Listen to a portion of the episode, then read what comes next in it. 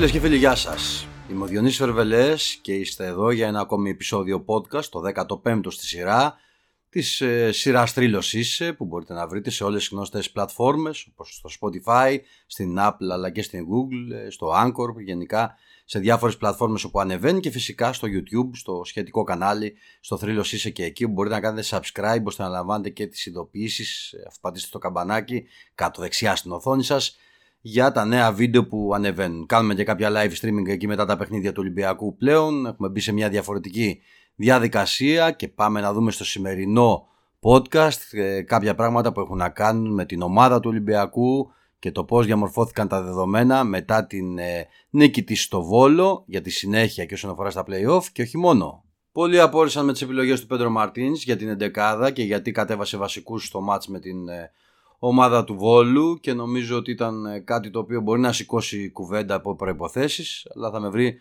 απόλυτα σύμφωνο η επιλογή του Πορτογάλου προπονητή. Και θα με βρει απόλυτα σύμφωνο γιατί γνωρίζει πολύ καλά την ομάδα, βλέπει μέσα, έχει πλήρη ε, ανάγνωση των αποτελεσμάτων γιατί το βασικό κομμάτι είναι και το πώς αισθάνονται οι ποδοσφαιριστές, τα εργομετρικά τους αν κάποιος έχει κάποια ένδειξη για μυϊκό τραυματισμό κάτι μπορεί να παίξει ρόλο όσον αφορά στη διαχείριση που μπορεί να κάνει προπονητής του Ολυμπιακού αλλά νομίζω ότι σε αυτή την επιλογή έχει παίξει καταλητικό ρόλο το DNA του Ολυμπιακού, το DNA του θρύλου της ομάδας που φτάνει στην κατάκτηση του 46ου πρωταθλήματος. Και για να το εξηγήσω αυτό θα το πιάσω όσον αφορά στις ε, εμφανίσεις της ομάδας το τελευταίο διάστημα. Δεν είναι ψέμα ότι ο Ολυμπιακός τον τελευταίο ε, μήνα, κάτι λιγότερο, τελευταίο 20 ήμερο για να ακριβολογώ, δοκιμάστηκε αρκετά. Και το βασικό είναι ότι μέσα από αυτή τη δοκιμασία καταφέρει να υλοποιεί τους στόχους του και αυτό δείχνει το DNA αυτής της ομάδας ότι είναι γεννημένη για να κατακτά τίτλους, γεννημένη για να πρωταγωνιστεί και πλέον να καταφέρνει και να κάνει πράγματα και στην Ευρώπη, εκεί που σε προηγούμενο επεισόδιο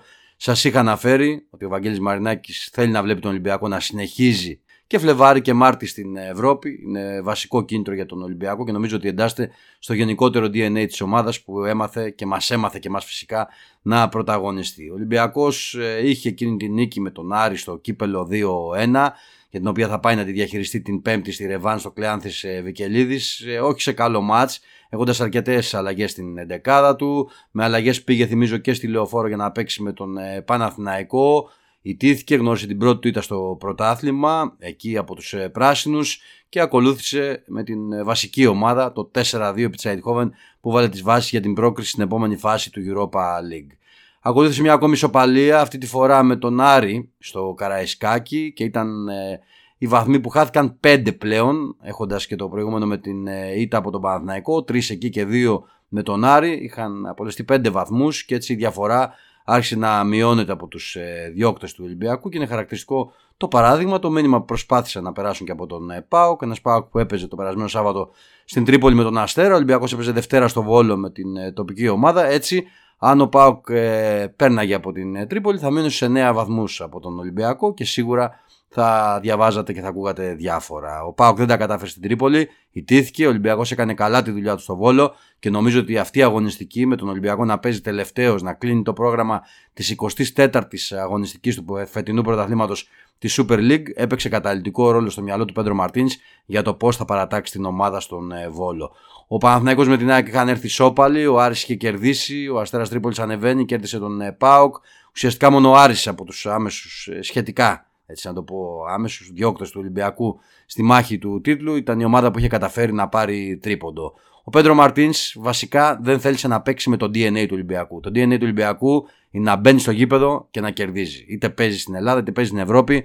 Αυτό προσπαθεί να κάνει. Εντάξει, δεν αναφέρομαι σε μάτς στην Ευρώπη που παίζει με θηρία στο Champions League και αλλάζει τους όρους και ενδεχομένως είναι σε έναν διαφορετικό ρόλο πιο αμυντικογενή για την ομάδα. Κάτι που είναι πολύ αναμενόμενο. Το κάνουν ε, ομάδες και με άλλα budget ε, και με ε, πιο έτσι, παρουσίες και ακόμη και σε ευρωπαϊκούς τελικούς όταν βρίσκουν απέναντι μεγάλες δυνάμεις πλέον του παγκοσμίου ποδοσφαίρου. Ο Ολυμπιακός όμως στην Ελλάδα οφείλει να πρωταγωνιστεί και στο Βόλο ο Ολυμπιακός πήγε για να μην διαχειριστεί τη διαφορά στη βαθμολογία, πήγε για να πάρει το μάτς, να κάνει το διπλό και να δώσει άλλον αέρα στην ε, βαθμολογία, στην ε, διαφορά και εν ώψη των ε, play-off. Νομίζω ότι σε αυτή την απόφαση του Μαρτίνς παίζει ρόλο και το πρόγραμμα. Ο Ολυμπιακός στην 25η αγωνιστική υποδέχεται τη Λαμία στο Καραϊσκάκι και την 26η πηγαίνει στη Λάρισα να παίξει με την ΑΕΛ. δεδομένα. Αυτό του αλλάζει πράγματα στο μυαλό. Άλλωστε και για τον Ρούμπεν Σεμέδο, για τον οποίο θα σας αναλύσω πιο κάτω και όσον αφορά τον τραυματισμό του, αλλά και γιατί έπαιξε στον αγώνα με τον Βόλο. Ήταν πολύ λογικό να υπάρχει μια άλλη διαχείριση στα δύο τελευταία μάτς. Δεν τρομάζει η Λαμία στο Καραϊσκάκι, δεν τρομάζει και η ΑΕΛ που βέβαια παίζει για την ε, παραμονή της ε, στη Λάρισα σε σύγκριση με τον ε, Βόλο που κόντρα στον Ολυμπιακό ήθελε να δείξει, ήθελε να αποδείξει και νομίζω αυτό φάνηκε βλέποντας κανείς εικόνες μετά το τέλος του αγώνα αλλά και την επομένη από την ανακοίνωση που ακολούθησε από την ομάδα του Βόλου που αμφισβητεί τον γκολ με το οποίο έκρινε το μάτσο Εμβιλά κάνοντας το 1-2 στο 23ο λεπτό της αναμέτρησης. Βγήκε και ο Κλέιμαν ο τερματοφύλακας για να πει ότι το επηρέαζε ο Χασάν που ήταν ε, στη φάση. Ο Κλάτεμπερκ από την πλευρά του στο βίντεο που ανέλησε εκεί τη σκέδη που τον γκολ είναι κανονικό γιατί έχει οπτική επαφή ο τερματοφύλακας του Βόλου με το τελείωμα του Εμβιλά. Κάτι το οποίο βλέπουν άπαντες βέβαια που βλέπουν το στιγμιότυπο αυτό. Από εκεί πέρα όμως ο καθένας θα χτίσει τα δικά του συμπεράσματα. Πάντως, ο μοναδικός που διαφώνησε με αυτόν τον γκολ, όπω φαίνεται, είναι ο Κάκος ε, στη σχετική του αναφορά στο κανάλι της ιδιοκτησίας βέβαια του Ιβάν ε, Σαββίδη που έχει και την ομάδα του ΠΑΟΚ. Ο Μαρτίνς θέλει να βάλει τις βάσεις για τα playoff και γι' αυτό ήθελε ο Ολυμπιακός να περάσει με το διπλό από τον ε, Βόλο, από τη μία, και από την άλλη για να μην δοκιμαστεί και η ομάδα κι άλλο ψυχολογικά. Ο Ολυμπιακός μετά τα μάτια που σας ανέφερα στο πρωτάθλημα είχε και μία ακόμη ήττα, μετά από αυτή από τον Παναθηναϊκό δηλαδή, στην Αιτχόβεν.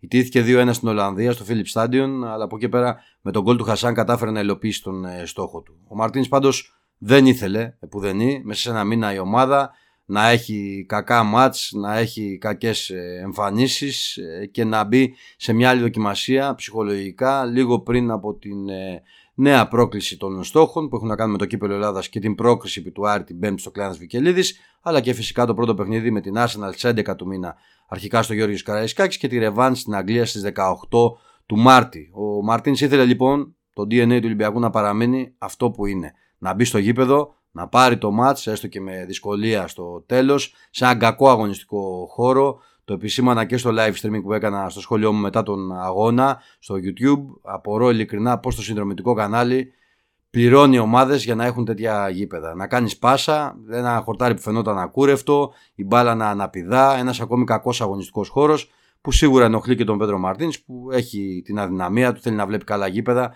Άνθρωπος του ποδοσφαίρου είναι, ακόμη και οι τηλεθεατές πλέον ε, θέλουν να βλέπουν ε, καλά γήπεδα, ειδικά από τη στιγμή που τα βλέπουν από την ε, τηλεόραση και δεν μπορούν να είναι και στην εξέδρα για να στηρίξουν την αγαπημένη τους ε, ομάδα. Είναι βασική αρχή και για τους ποδοσφαιριστές που μπαίνουν, για τους τραυματισμούς, έστω και αν εδώ ο τραυματισμός του Ρούμπεν Σεμέδο φαίνεται ότι είναι καθαρά από ατυχία μετά τη σύγκρουσή του εκεί με τον ε, Σωτήρη Νίνη, τον ποδοσφαιριστή του Βόλου, που και αυτός ήθελε να δείξει πράγματα κόντρα στον Ολυμπιακό. Ωστόσο, έφυγε με το κεφάλι κατεβασμένο και απογοητευμένος από την ήττα της ομάδας του από τους Ερυθρόλευκους. Για μένα λοιπόν ο Μαρτίνς πολύ καλά έκανε και πήγε με αυτή την τακτική στο μάτς με τον ε, Βόλο.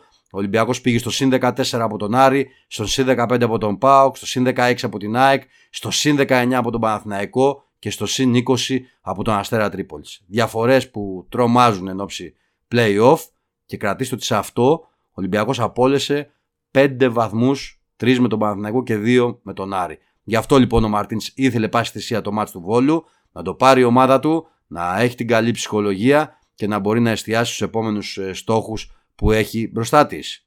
Πάμε στο θέμα του Ρούμπεν Σεμέδο που δυστυχώς ε, δεν θα τα καταφέρει. Για 6 εβδομάδες θα μείνει εκτός ε, δράσης, δεν θα κάνει επέμβαση εκεί στον τραυματισμό του που είχε στο γόνατο, αλλά θα χρειαστεί να δουλέψει πολύ και στο κομμάτι της αποκατάστασης ο Πορτογάλος που μένει εκτός πλάνων του Πέντρο Μαρτίνς για την δύσκολη συνέχεια. Δεν είναι η πρώτη φορά που συμβαίνει αυτό. Βέβαια τότε ήταν διαφορετικά τα δεδομένα. Σας θυμίζω ότι όταν ο Ολυμπιακός πέρναγε την κράζοντα στη Ρωσία για να μπει στους ομίλους του Champions League, ε, τέθηκε εκτός και μάλιστα έχει υποβληθεί και σε αρθροσκόπηση τότε ο Πορτογάλος. Είχε σπάσει όλα τα κοντέρ. Κατάφερε να επιστρέψει πριν καν καλά, καλά κλείσει μήνας και να παίξει απέναντι στην Τότεναμ στο Γιώργιο ε, Κάρα Ισκάκη. Άλλος τραυματισμός, άλλη διαχείριση. Όπως και να έχει, ο Σεμέδο είναι μια μεγάλη και σημαντική απουσία για τον Ολυμπιακό. Η απόφαση βέβαια είχε πάρθει. Το πιο δύσκολο μάτσα από τα τρία που ακολουθούσε για τον Ολυμπιακό ήταν αυτό στον Βόλο. Ε, σίγουρα το δύσκολο μάτσο ορίζεται από την εικόνα της ομάδας, αλλά βάσει των δεδομένων ε, που υπάρχουν με το τι έχει δείξει ο κάθε αντίπαλος από Βόλο, Λαμία και ΑΕΛ, νομίζω ότι το μάτσο με τον Βόλο ήταν αυτό το οποίο έχριζε να παίξει ο Σεμέδο. Δεν υπάρχει άνθρωπος ο οποίος θα έπαιρνε άλλη απόφαση. Άλλωστε δεν θα πρέπει να ξεχνάμε ότι και ο Σοκράτης Παπασταθόπουλος δεν είναι 100% έτοιμος. Είχε τραυματιστεί στο παιχνίδι με τον Άρη τότε που το παιχνίδι της μοίρας ήθελε τον, τον Σεμέδο μετά το λάθος με τον Σαν να τραυματίζει τον ε, Καλαματιανό Στόπερ στο πηγούνι αρχικά με την προβολή του, αλλά πέφτοντας ο Παπασταθόπουλος να ρισκάρει για να έχει ακόμη και κάτι πιο σοβαρό. Ευτυχώς όμως τα αποτελέσματα των εξετάσεων ήταν ε, καλά και έτσι ο Παπασταθόπουλος συνεχίζει, μπήκε, έπαιξε και μάλιστα νομίζω έδειξε καλά στοιχεία κόντρα στον ε, Βόλο ότι βρίσκει σιγά σιγά το ρυθμό του για να ανακτήσει το χαμένο έδαφος που είχε από την ε, πολύμηνη απουσία του καθώς δεν ήταν σε επιλογές του Αρτέτα. Η μοίρα τον φέρνει απέναντι στον Αρτέτα στις επόμενες ημέρες αλλά θα έχουμε χρόνο για αυτά για να τα αναλύσουμε τα δύο παιχνίδια με την ε, Arsenal όπως και το παιχνίδι με τον Άρη στο Κύπελο στο YouTube στο κανάλι θα δείτε και live streaming μετά το τέλος του αγώνα θυμίζω πάντα στο Thrill Season μπορείτε να μπαίνετε και να γράφεστε στο κανάλι μας και για να συνεχίσω λοιπόν με τον Ρούμπεν Σεμέδο δεν είναι η πρώτη φορά που θα απουσιάσει από μεγάλο παιχνίδι. Ο Πορτογάλος ε, δεν έχανε βέβαια όλη τη σειρά μέχρι τώρα. Σας θυμίζω ότι είχε παίξει την ήττα στο Καραϊσκάκι με 0 από την Arsenal δεν έπαιξε στη Ρεβάνς που ο Ολυμπιακός τα κατάφερε με Σισέ και Μπά τότε να πάρει την πρόκριση με το 1-2. Είχε παίξει το εντός έδρας μάτς με την ε, Wolves εδώ όταν είχε αποβληθεί από τον Τουρπέν τον ε, Γάλλο διαιτητή. Δεν ε, είχε παίξει τη Ρεβάν στην Αγγλία, δεν είχε το δικαίωμα καθότι ήταν τιμωρημένος και έτσι η μοίρα τον φέρνει να απέχει και πάλι από δύο σημαντικά ραντεβού του Ολυμπιακού. Αυτή τη φορά πάλι με την Arsenal. Έτσι ο Ολυμπιακός θα πάει, θα κλείσει μια τετράδα αγώνων με την Arsenal μέσα σε μια χρονιά ουσιαστικά και ημερολογιακά αν το δει κανείς κάτι παραπάνω σε 13 ε, μήνες και ο Σεμέδο θα έχει λείψει τα τρία από τα τέσσερα παιχνίδια με τους ε, Άγγλους. Ε, άτυχος, σαφέστατα, να επιστρέψει το συντομότερο, αν και το πλαίσιο έχει μπει ήδη στις 6 εβδομάδες, θα προλάβει κάποια μάτια στο play-off.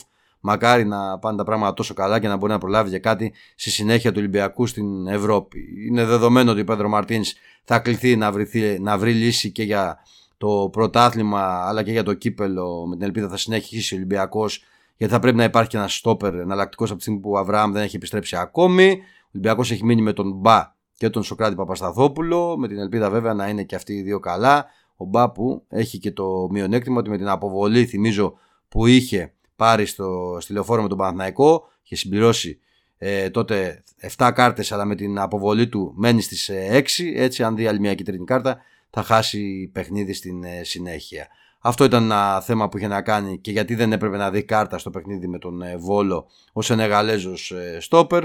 Με τον Ολυμπιακό να έχει μπροστά του λοιπόν τα κίνητρα, να κοιτάζει την συνέχεια και όπως σας έχω βάλει εδώ και στον τίτλο του podcast να μην θέλει να βάλει σε διαδικασία αμφισβήτησης το DNA του. Ολυμπιακός, θα το επαναλάβω για μία ακόμη φορά, είναι ομάδα που έχει ιδρυθεί για να πρωταγωνιστεί μέσα σε αυτό το Μάρτι, σε λίγες μέρες και τα γενέθλια του Ολυμπιακού που κλείνει τα 96 χρόνια ζωής. Έχουμε και ένα σχετικό αφιέρωμα για αυτά.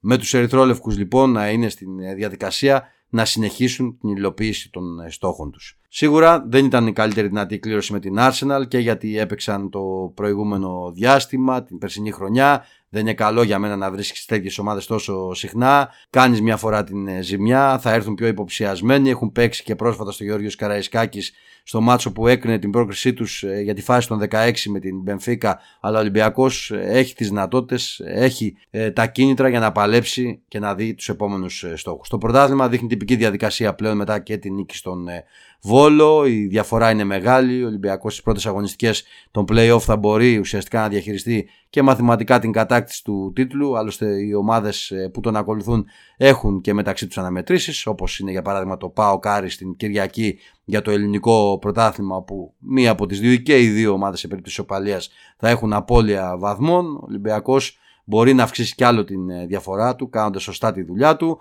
Θα δούμε τι θα έχει κάνει και στο κύπελο λοιπόν στο μάτς της ε, Πέμπτης εκεί που πάει να παίξει για δύο αποτελέσματα για νίκη αλλά και ισοπαλία καθώς και νικήσει 2-1 στον πρώτο αγώνα στο Καραϊσκάκι και είναι το φαβορή για να περάσει τα ημιτελικά. Οι στόχοι είναι η περσινή, να πάρει η ομάδα τον double και να δει τι καλύτερο μπορεί να κάνει στην Ευρώπη. Ήδη έχει φτάσει στους 16. Πέρσι αποκλείστηκε εκεί από τους Wolves. Φέτος αντιμετωπίζει μια άλλη αγγλική ομάδα, την ε, Arsenal. Πιο υποψιασμένη η ομάδα του Αρτέτα αυτή τη φορά. Ο Ολυμπιακός ε, πάλι με προβλήματα όπως ε, φαίνεται. Σας θυμίζω ότι είναι εκτός και ο Μάριος Βρουσάη, ο εξτρέμ των Ερυθρολεύκων με το γόνατό του και αυτού να δοκιμάζεται τις περασμένες ημέρες, αλλά ευτυχώς να γλιτώνει τα χειρότερα, δηλαδή ρίξει χιαστών και να υποβάλλεται σε μια αρθροσκόπηση και σιγά σιγά να αρχίζει να κάνει τη δική του προσπάθεια για να επιστρέψει. Θα λείψει όμως από το επόμενο ε, διάστημα και χάνει μια ακόμη επιλογή ο Πέντρο Μαρτίν που προσπαθεί να κάνει και την ε, ανάλογη διαχείριση.